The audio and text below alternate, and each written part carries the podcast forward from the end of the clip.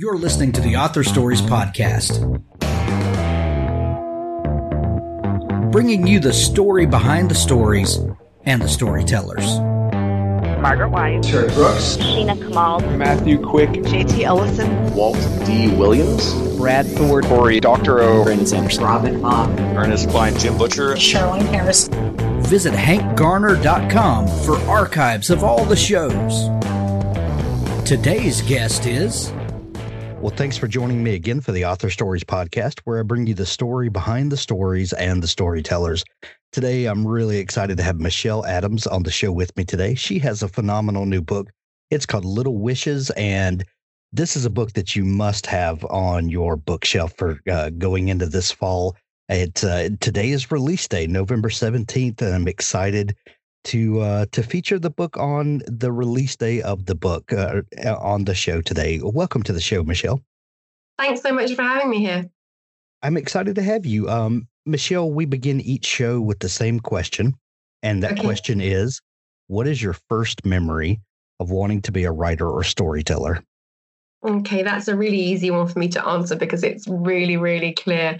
Um, as a as a child, we used to have these sort of family get-togethers with um, sort of close family friends, and um, one of our family friends was a really avid reader, and he had a fantastic bookshelf covered with all sorts of books and um, various um, stories.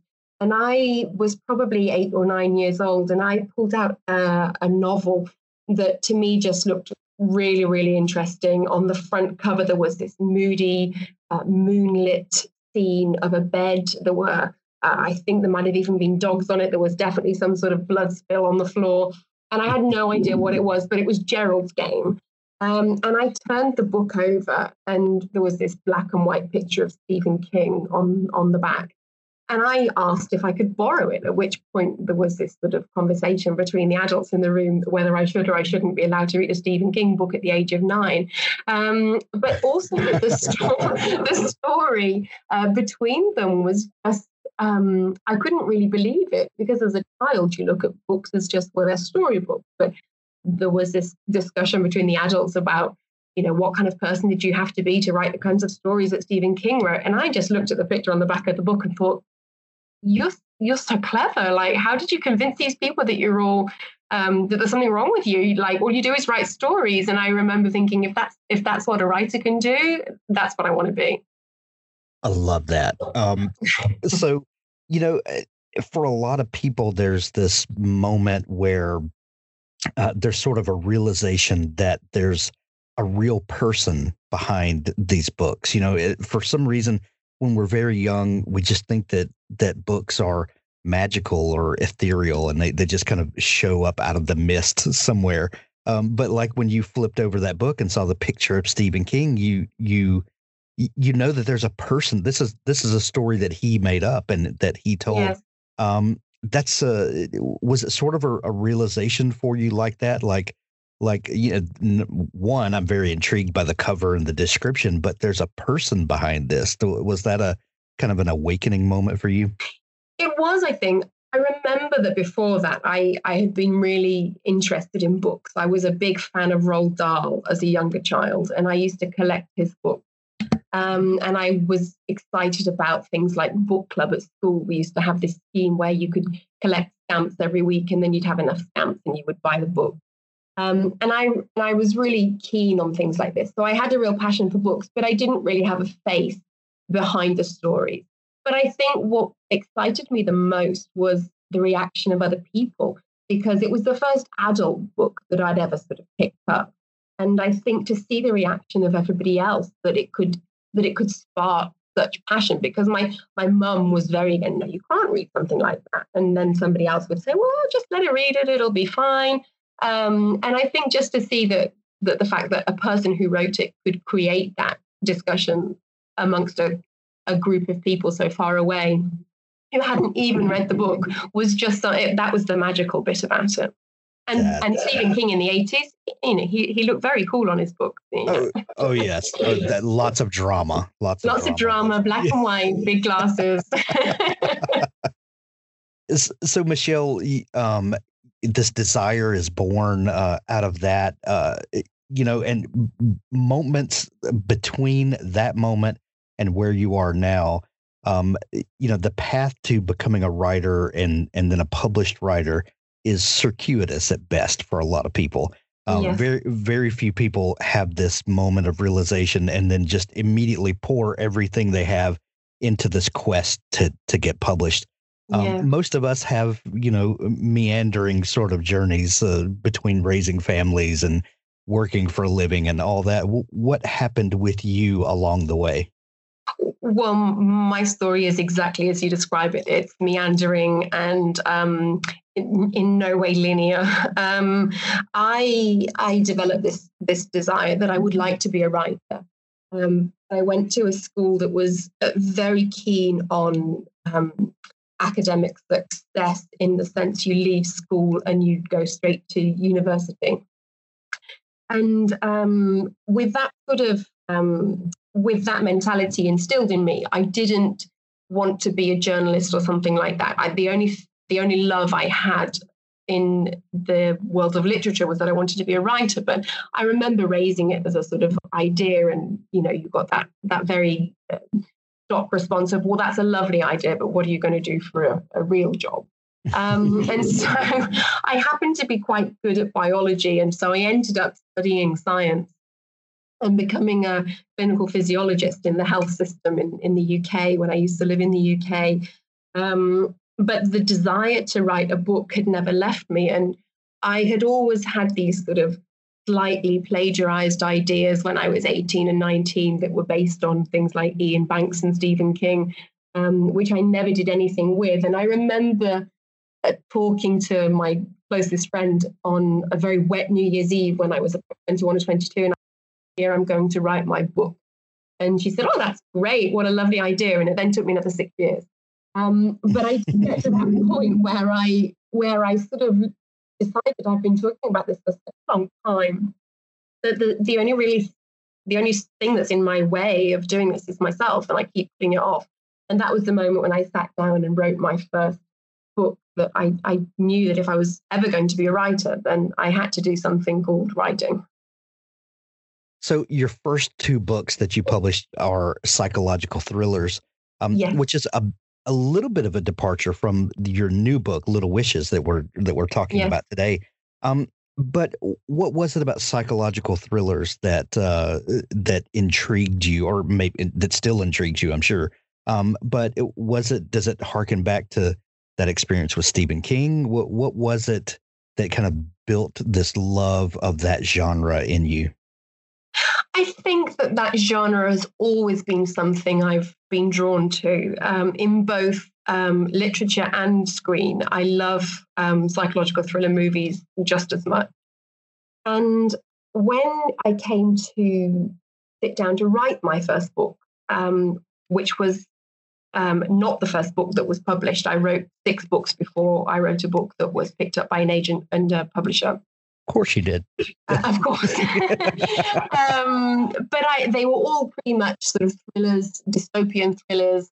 Um, and I think I was just drawn to the sort of darker stories. I it was what I was um, it was what I was uh, consuming myself. I loved thrillers. I loved sci-fi, um, and so that was naturally what I knew. And so when it came to writing my first my first efforts, um, so to speak, uh, it was just very natural that that's what I would be drawn to. As, as a writer uh, who who wrote several novels that were not published, and then um, you you land on the idea of that that becomes the first book that becomes published. Can can you look and see a difference in the book that was published as opposed to the six previous? Like, is there a line of demarcation for you? Is there, you know, was there something in particular that you were able to accomplish then that you look back and say, okay, now I know uh, this is why I wasn't ready yet. I hadn't figured out how to do X, or you know, is is, is there a line in your mind between what did get published and what did not? Yes, I think so. Um, I wrote my first book, and I I think I sort of reached the the 75 to 80,000 word mark and did a celebratory cheer and thought, yes, I've done it. And, and I had no idea what it meant to edit, or I thought editing was going through and having a look at whether you made any typing errors or something like that. So I, had no idea what it was to edit, um, which is a huge uh, step, I think, in becoming uh, a writer that can sell a book. And along with that, I think there was just a very natural progression of improvement.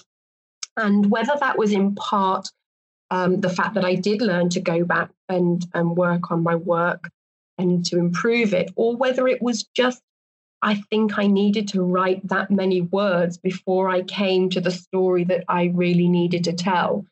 Um, and one thing that I did, uh, which I would support any writer doing, is when I had when I submitted my first ever book to an agent and didn't get picked up with representation, I decided that I was going to self-publish it via Amazon. And that for me was a really pivotal moment because what I really wanted to do was to see my book in front of readers. And I have a fairly thick skin for people's critique. And sure. so using Amazon as a way to one get my work in front of people and and get their feedback was a really sort of inspiring thing. People were telling me that they'd enjoyed the story and that was something that i think you know it feels great as a writer to have somebody read your first books and then say oh that was lovely. Are you going to write another one? So it's really inspiring to to keep you going you know what is quite a sort of long-winded hobby. Um, but also using the reviews that i was getting on amazon in those first early books. I could look for um, common patterns. Um, I would see where I was going wrong. People would say it was too much fiction or it was too bleak. And so these sorts of um, patterns enabled me to really hone the nature of the writing that I was producing. Um, I was still going to publish um, self-publishing uh, via that route when I wrote the book that got published by um, a publishing house. And it was a very last minute decision to just think, okay, well, I'll I'll just give it a shot here with an agent. Um, so it was a it was a lucky decision. I love that idea of using Amazon and the the fantastic platform that they provide uh, to yeah. writers and publishers now, yeah. because it really it really is an option, um, you know, for a lot of people.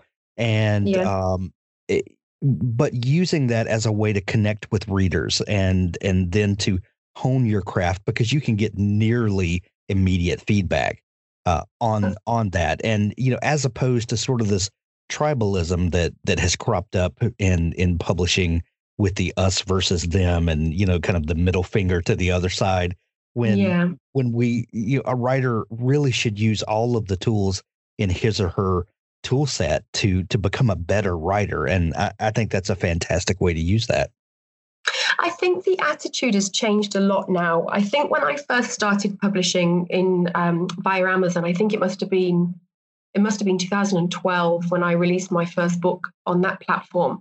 And I do think at the time there was very much a mentality of, well, I'm a self-publisher, so I'm not part of the traditional publishing world. And then traditional publishers sort of looked down on what self-publishing was. Sure. And there was still that sort of mentality that self-publishing is a vanity press.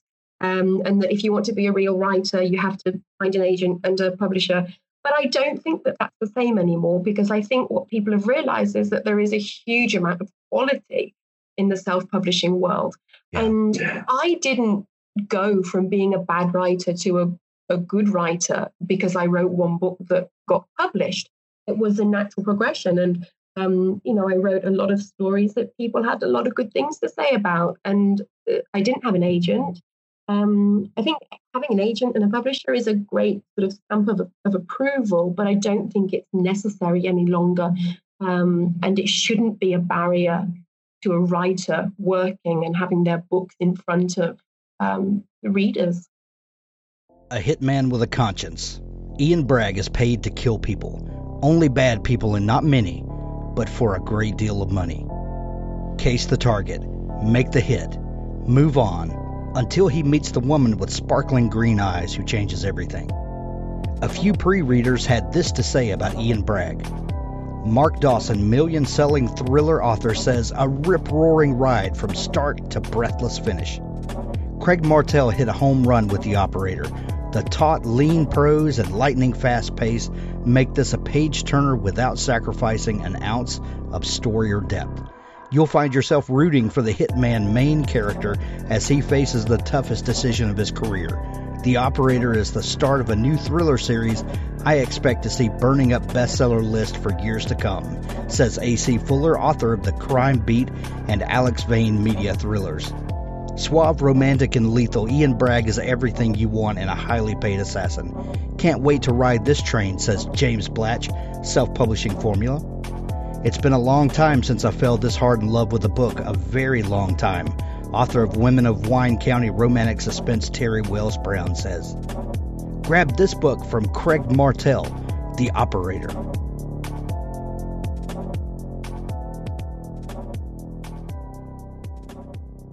Both Barrels Publishing is the brainchild of successful indie author James P. Sumner.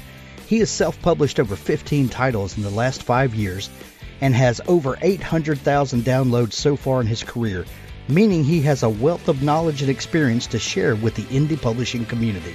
Knowing the struggles of the modern day indie author as well as he does, he wanted to create a platform that would allow writers of any level to learn the ropes, navigate the pitfalls, and produce a professional novel without wasting time or money in the process. Both Barrels Publishing is the perfect one stop shop for any indie author combining James's expertise with his own team of editors and designers so you can help your novel realize its full potential and learn how to publish yourself. The purpose of both Barrels Publishing is to help indie authors get their novels ready for publication without all the stress, hassle, and unnecessary expense. We want to make your lives easier, which is why we're giving you access to a top notch team to publish your novels along with a generous discount on their services. You can also work one on one with James to learn the intricacies of self publishing. No hidden cost, no false promises. We simply want you to publish the best version of your novel. BothBarrelsPublishing.com. So those first two books were um, in the psychological thriller genre, uh, and Little Wishes is a little different. Um, what was it about this book um, that was different from you? And did you know from the very beginning that this would be a different sort of story that you would tell? I did. Um, and the reason for that is because I was inspired to write this book for a very different reason. My psychological thrillers were the kinds of stories I love to write, um, but uh, and and kind of stories I love to read. Um, but Little Wishes was inspired by something that we um, sort of went through as a family. Um, I'm not giving anything away to say that uh, in Little Wishes, there's a character who's very ill um, with cancer. And my father was diagnosed um, with the same disease that Tom, the character, has in the book.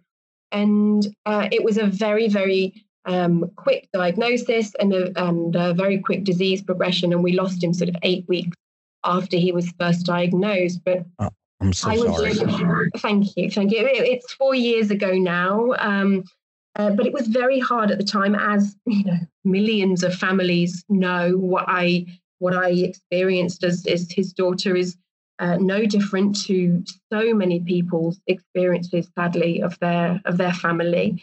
And um, because I was living in Cyprus uh, at the time, I still am living in Cyprus, but um, it was very difficult to sort of manage being there for him and trying to support him. And so I was flying back and forth. And on the final time that I was going to the UK, um, it was a very rushed flight. I, I had to get the sort of last flight that I could, which was Cyprus to England via Lithuania with an eight hour layover. And so I sat in the airport alone So it could because we have a family. I, I couldn't, we couldn't all just ship up. I just had to go on my own. Um, and uh, I sat there in the airport bar with my computer and nobody around. It was the most bizarre experience. Um, and I thought, what am I going to do for eight hours? And the only thing I know how to do in order to make sense of the things that I'm sort of um, aware of in the world is to write. Um, but I found when I got my computer out that it wasn't about the sort of bleakness of him having cancer that I wanted to necessarily write about, but instead it was the relationship that I'd witnessed between him and his partner. She had just literally, as soon as he was diagnosed, just cared for him so much and stood next to him um, every step of the way. I don't think she left his side um, for hardly any time at all. Uh, and when I was having to go back to Cyprus to sort of be with my family, I knew that he was just with her, which was such a sort of comfort to know that she was there. And what I remember taking from it is one that, you know, there were so many people around us in the hospital who were there um, offering a sort of positive um, uh, role in in what we were going through. But it was what what they shared in those last eight weeks of his life that really inspired me to write this because it was the first time I think I'd ever seen somebody uh, offer their love to somebody when there was just literally no hope of getting anything out of it. It was just the like the most selfless, um, kind period that um, that I witnessed between them, and it was it was really you know as sad as it was, it was also um, it was also something really positive to take from it that you know that people could that people could love when there was um, when there was no hope for for something at the end of it. So out out of this very personal um, uh, experience that you were going through, um, as as a lot of storytellers do, and and I love the way that that you kind of summed that up. That that there was one thing that you knew that you could do to help process these feelings, and that's to to tell a story about it. Um, yeah. where where did these characters of Elizabeth and Tom come from? Because they have such a a, a fascinating relationship that we discover on the pages. How did you how did you come up with them and and their interesting situation? Um, well, it was um, it was very easy to sort of develop Tom. He's not based on my father, really, but um, there are elements of my dad's life that sort of run through him as a character, and I suppose they share some characteristics. So he was quite he was quite easy. Um, but then I wanted to create um, uh, the the person that he falls in love with, and we're talking about 1968 in a small village by the coast in England, um, in a county called Cornwall, and I tried to put myself in the shoes of what would what would take two people who were in love at sort of 18 years old at that period um, in our world, and what could keep them apart, and um, one of the things that I realized would be very difficult for them was their different social situation. If, if say, he was from a sort of family from the wrong side of the tracks and she was from quite a, a good family um, who had big expectations of what she would do and achieve in her life. And um, I thought it would be really interesting to bring two people like that together and then see how um, see how the the social situation around them pulled them apart. And so then I was asking myself, what kind of woman would that be? What kind of things would she experience? Who would her family members be? So it was a lot of fun to create them. Well, and we've seen lots of variations on this kind of story where you, you know you have the the two people that were never meant to be together but they fall in love and then a lot of times there's a tragic ending you know um but the the way these characters um th- their relationship uh, kind of uh even though they're they're not together they stay connected over distance and time um what what was the the idea uh, where did that come from to keep these people connected yet at arm's length um I suppose that's twofold, really. Um, in the one instance, it was directly influenced by my dad and his partner because they had never quite um, sort of formalized their relationship. They'd, they'd kept their sort of independent lives. And it was only at this sort of um, time of diagnosis when they both sort of looked at each other and said, oh my God, like we've wasted so much time. Um, so it was definitely that kind of element that I wanted to bring in that, you know, a sort of sense of time has gone by and we've missed out. Um, but also, um, I wanted to I wanted to think about uh, the fact that there are people that that do love people from afar, and they want to be together, but things just things get in the way.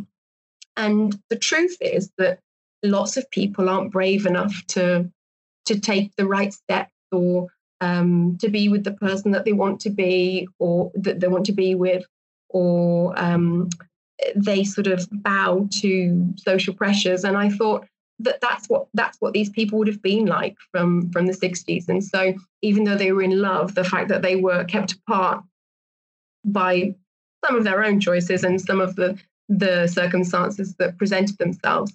Um, I thought it would be really interesting to see what they would be like if they had continued to love each other but hadn't actually been a big part of each other's lives.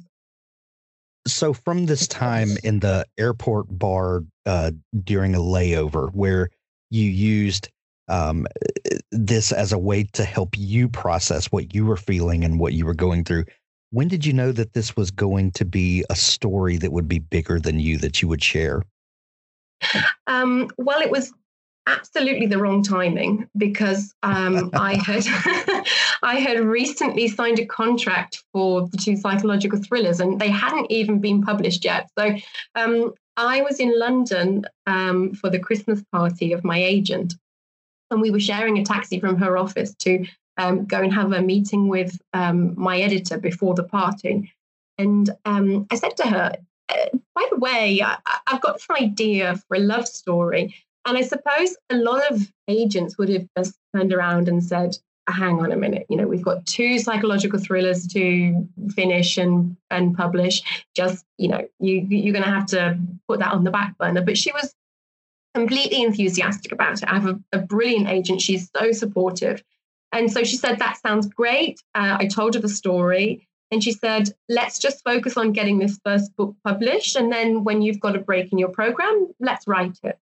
Um, and that's four years ago now. That will be four years ago this this coming Christmas.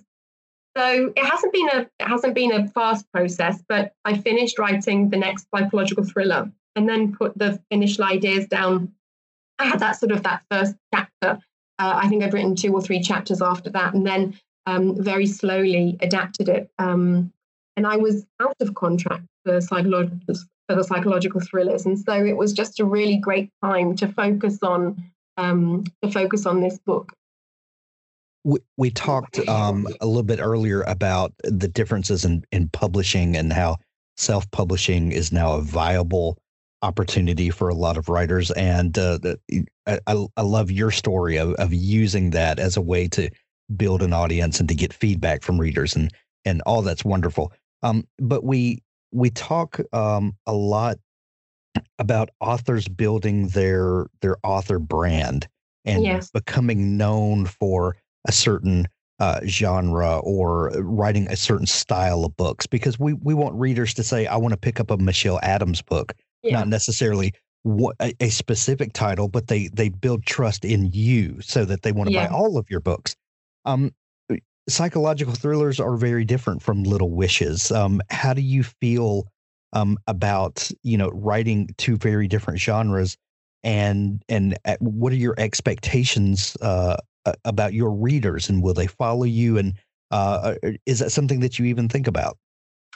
It is something that I think about. It's something I thought a lot more before I got to this stage. I, I remember when I wanted to write Little Wishes um, and thinking, I'm not sure about crossing over to another genre. Um, I think historically, it wasn't seen as a very easy thing to do. Um, and a name let's take a famous person that we've already mentioned, like Stephen King. You know, we associate that name with this style of book. Um, but I think that the attitudes towards that have definitely changed, and that's definitely my experience of what I've um, received from my agent and the publishers that have uh, that are publishing Little Wishes, is that there isn't quite such a problem there anymore. Um, there was some talk about whether I would publish this under a different name. Um, but ultimately, I think what you mentioned about authors building a brand, I think most publishers want to sort of capitalize on that. And as long as there isn't a direct competition, um, say I was releasing a thriller at the same time as releasing Little Wishes, via two different publishers, I think that would be quite difficult. But because I'm not currently releasing a thriller, um, I don't think that there's the competition in the market. And I think most people now understand that um, lots of writers are able to write in different genres. And um, I think I think there are even a lot of writers now that we we know. Uh, Clare Mackintosh, for example, um, she's uh, very famous for her thrillers and has released a non-thriller um, this year, which has done very well. Um, so I think that I think people are more amenable to it, and I'm not as a writer, I'm not concerned. I, I think it's very clear um, which books are thrillers and which books are not. And I think most readers like to read across different genres, and if they enjoy one book, they might try another book, and that opens them up to a different world of um, world that's being created by the writer. So I think it's I think it's a great thing. Well, I, I think it's it's uh, high time for writers to be let off the hook, so to speak, because you're absolutely right that readers.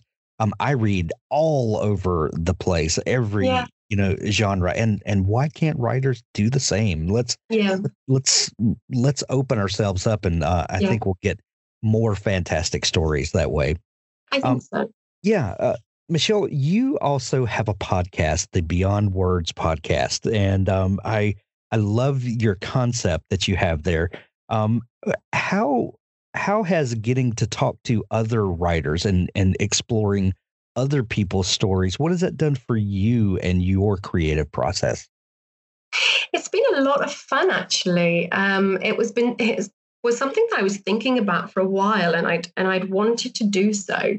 Um, and then we all had this year a very different working environment. And um, I think that sort of shuffling up of the of the status quo made me say, well, okay, well, let's just see if we can make this happen. And I was very, um, very unaware of how that would be received. And I contacted a few of the first writers that I wanted to to um, feature, and I was really pleased by their positivity and receptiveness to the idea.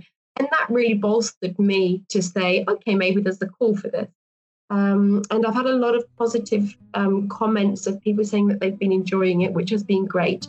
So for me as a writer, it's just really nice to get to chat to other writers. But also, I think every writer really is a reader, and that's that's really the standpoint that I come to the podcast as is someone that's picked up a book and loved it, and then had the opportunity to sit down with the writer who wrote it and ask the questions that I had as a reader. Um, so it's been a lot of fun to sort of blend those two worlds as being a, a reader and a writer. Absolutely, and it's co- it's called the Beyond Words podcast. I know there's Beyond a link at your your website, but um, I would highly recommend everyone go subscribe Thank to you that. so much. Thank Absolutely. Um, the new book is called Little Wishes, and uh, it's on sale everywhere today in Kindle edition and uh, uh, hardcover uh, and audiobook. Any way that you like to consume books, you can find it. We'll put links to it in the show notes to make it easy for people to find. Uh, Michelle, if people are just discovering you and want to dig into all the amazing stuff that you do, where can they find you online? Um, the place that I'm most active is Instagram, um, and I am M Adams Writer. Um, I'm also on Twitter and Facebook, and I have a website which is michelleadams.co.uk. Excellent. We'll put links uh, to all those in the show notes as well. Uh, Michelle, thank you so much for taking time to come on the show today. We're going to send everyone to pick up their copy of Little Wishes and uh, to connect with you online. Thank you for taking time to come on the show. Thanks so much for having me here. It's been a total pleasure. On an isolated human planet called Phoenix, outside the Galactic Gate Network, a royal empire teeters on the brink of revolution. The new emperor is weak, the old guard seeks power, and a hidden slave cabal manipulates the great and small houses alike. None of this concerns Simeon Brezhnev, newly appointed steward to one of the most powerful heiresses on the planet. Happy to let the royals play their age old game of catch the crown, Simeon is more concerned with balancing his mistress's books than worrying about affairs of state. But when Simeon discovers evidence of sedition at the highest levels of government buried deep within her finances, he realizes her great peril. Though a slave, he finds himself trapped in political intrigue, desperate to protect his mistress from the royals who would see her dead and the slave rebels who would make her their pawn. Agonized by the choice of turning her over to the authorities or protecting her secrets, Simeon decides to keep faith with his sovereign over his larger duty, thus flinging himself into a world of power, plot, and assassination. If he fails, they both die, and with them the chance at freedom for Simeon's enslaved race. Set in the Salvage title universe, Salvage Mind is the first of three novels in a new breakout series.